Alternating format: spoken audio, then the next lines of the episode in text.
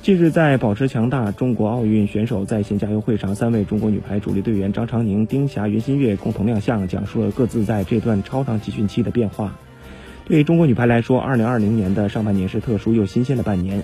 中国女排主教练郎平曾表示，东京奥运会的延期让中国女排面临的最大困难是，主要对手的情况变得不确定，存在较大变化。郎指导也一直在说，中国女排要细致的磨练，细致的打磨，每个人的特点都需要打磨清晰。